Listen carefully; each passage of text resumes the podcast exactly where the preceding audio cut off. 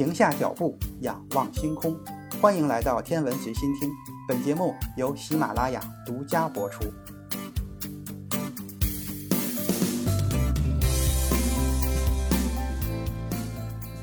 欢迎回到宇宙与人。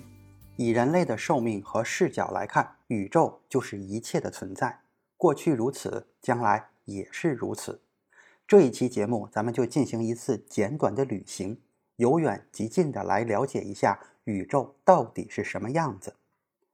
其实，宇宙的尺度和年龄已经远远超过了普通人能够理解的范围。对于宇宙来说，人类就是一个新生的物种，而且充满了好奇心和探险精神。在过去的几千年里，人类对于宇宙及自身的认识都取得了惊人的进步，有些成果甚至令人难以置信。地球存在于宇宙的一个不起眼的角落里，而人类就是在这个不起眼的角落里偷偷的开始窥探，甚至已经迈出了开始跋涉的第一步。我们面向宇宙的时候，就像是站在沙滩上面向大海，面对着神秘的吸引。我们渴望着了解自己的诞生之地。宇宙的范围实在是太大了，根本无法用我们熟悉的方法来描述，所以只能用光速来测量距离。现在我们已经可以精确地测量出光的传播速度是每秒钟大约三十万千米，可以绕着地球赤道走七圈半。太阳发出的光到达地球需要八分钟。我们就可以说，太阳和地球的距离是八光分。那么，光在一年中走过的距离就是大约十万亿千米。这样的长度单位就是一光年。光年不是时间的单位，而是长度的单位，而且是非常大的长度单位。宇宙不仅很大，而且还很空旷。如果我们在宇宙中随机的选择一个地方，然后用你可以想象的任意方式去到那里的话，你会发现自己位于一颗行星或者行星附近的概率大约是十亿亿亿亿分之一。这个概率可以说低得可怜，写出来的话就是一后边有三十三个零分之一那么小。在黑暗的夜空中，借助着观测仪器，我们除了可以看到很多星星之外，还可以看到有很多很多的星系，它们拥挤在一起，漂浮在无尽的宇宙黑暗之中。这就是宇宙。一个星云的王国，星系由气体、尘埃和数以亿计的恒星构成。宇宙中星系的数量大约有一千亿个，平均每个星系又会有一千亿颗恒星。在全部的星系中，行星的数量可能和恒星一样多，大约有一百万亿亿个。面对着这样一个庞大的数字，整个宇宙中只有一颗恒星被一颗适宜居住的行星环绕的概率有多大？宇宙中可能充满了生命，只是人类并不知晓，因为我们的探索才刚刚起步。说完了宇宙，我们把目光收近一点，来看看天文学家称之为本星系群的地方。这个直径几百万光年的结构由二十几个星系组成。本星系群是一个松散模糊的星系团，其中的一个成员就是从地球看上去位于仙女座的 M 三十一。和其他的涡旋星系一样。M 三十一看上去也好像是由恒星、气体和尘埃构成的巨大漩涡。它的两个卫星星系，这两个矮椭球星系被 M 三十一束缚着，它们都遵守着引力定律，在各自的轨道上运行。这个地方距离地球已经只有二百万光年了。在本星系群中，还有一个和 M 三十一相似的星系，那就是我们自己的银河系。银河系大约每二点五亿年自转一周。我们的地球家园在银河系的一条悬臂上，位置大约相当于银河系的郊区。在银河系中，有着大量自发光的恒星，有的硕大无比，可以容纳下一万个太阳或者一万亿个地球；而有的又很小，相当于地球上的一个城镇，但是密度可以是金属铅的一百万亿倍。这些恒星有的和我们的太阳一样是孤单的，但是常见的恒星系统是双星系统。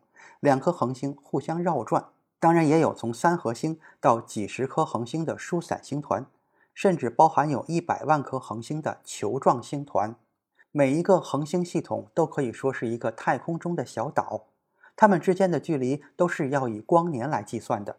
有的恒星可能会有几百万颗研制行星围绕，这些是在演化早期就已经被冰封的行星系统。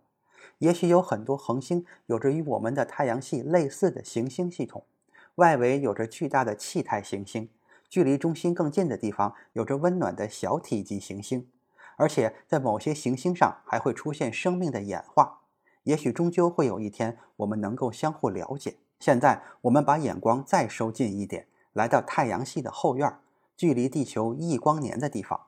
这个地方有一个由密密麻麻的巨大雪球组成的球状团块围绕着太阳。这些雪球的成分主要是冰、岩石和有机分子。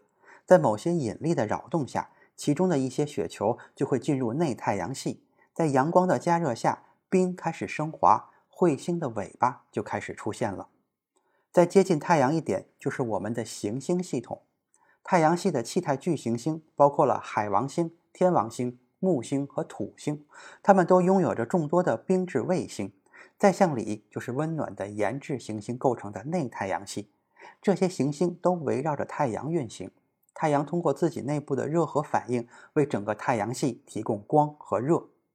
最后，我们回到了自己生存的家园——地球，一个有着蓝色天空、液态海洋、凉爽森林和柔软草原的世界。从整个宇宙的角度来看，地球是如此稀有。此时此刻，地球还是独一无二的。在这里，宇宙物质演化出了生命，并且拥有了意识。人类从根本上说是诞生于恒星的。就在此时此刻，我们已经开始了漫长的认识家园的旅程。公元前三世纪，在古代近东地区，当时可以算是大都市的埃及的亚历山大，有一个名为埃拉托瑟尼的人，他发现了一件很神奇的事情。在一年中，白昼最长的一天，时间越接近正午，太阳的影子也就越短。到了正午的时候，影子会完全消失。他还注意到，这个时候在深井中会看到太阳的倒影，这说明太阳就位于头顶的正上方。这是一项很容易被忽略的观测。阴影、井中的倒影、太阳的位置，这些简单的日常事物有什么重要的意义吗？埃拉托瑟尼是位科学家。他要做一个实验，就是看看在夏至的这一天，在亚历山大的木棍在正午的时候有没有影子。结果不出所料，木棍果然是有影子的。为什么在同一时间，位于塞伊尼的木棍没有影子，而位于北方亚历山大的木棍却有影子？唯一的答案就是地球的表面是弯曲的。这个答案是正确的。埃拉托瑟尼的工具只有木棍、眼睛、双脚和大脑，再加上科学实验的品质。他利用这些工具推算出的地球周长值误差只有百分之几，这是两千两百年前的一项伟大的成就。埃拉托瑟尼是第一个精确测量出地球这颗行星大小的人。在埃拉托瑟尼发现地球是球形之后，很多富有冒险精神的水手就都尝试了很多次伟大的航行，但是直到麦哲伦时代，才有人成功的完成了环球航行。在接下来的大航海时代，进行了一场全球性的探索尝试。哥伦布发现了美洲大陆，几百年间的无数次航行，完成了对地球的地理探测。现在，我们已经把地球彻底的探测过了，再也没有新的大陆或者失落的岛屿。如今，我们已经可以离开这颗行星，到太空中去俯视地球，看到地球的形状确实是球形，大小也正如埃拉托瑟尼的估算。我们还能看到大陆的轮廓，验证古代地图绘制手段的精妙之处。其实，古人已经知道我们的世界非常的古老，他们也曾经试图去了解遥远的过去。现在，我们知道了宇宙要比他们想象的更加古老。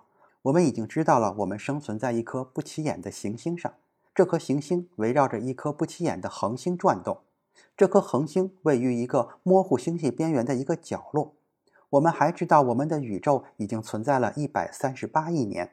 这段时间开始于一次惊人的被称为“大爆炸”的事件，宇宙的一切由此开始。从大爆炸的混沌到我们开始了解宇宙这一段跨越，我们幸运地发现了物质和能量的转化。我们都是遥远的大爆炸的后裔，我们自己是这一切转化中最精彩的部分。从现在开始，人类的未来将致力于理解宇宙。并将孕育我们的宇宙进行转化。从下期节目开始，咱们就来解开宇宙起源的奥秘。宇宙与人，下期更加精彩。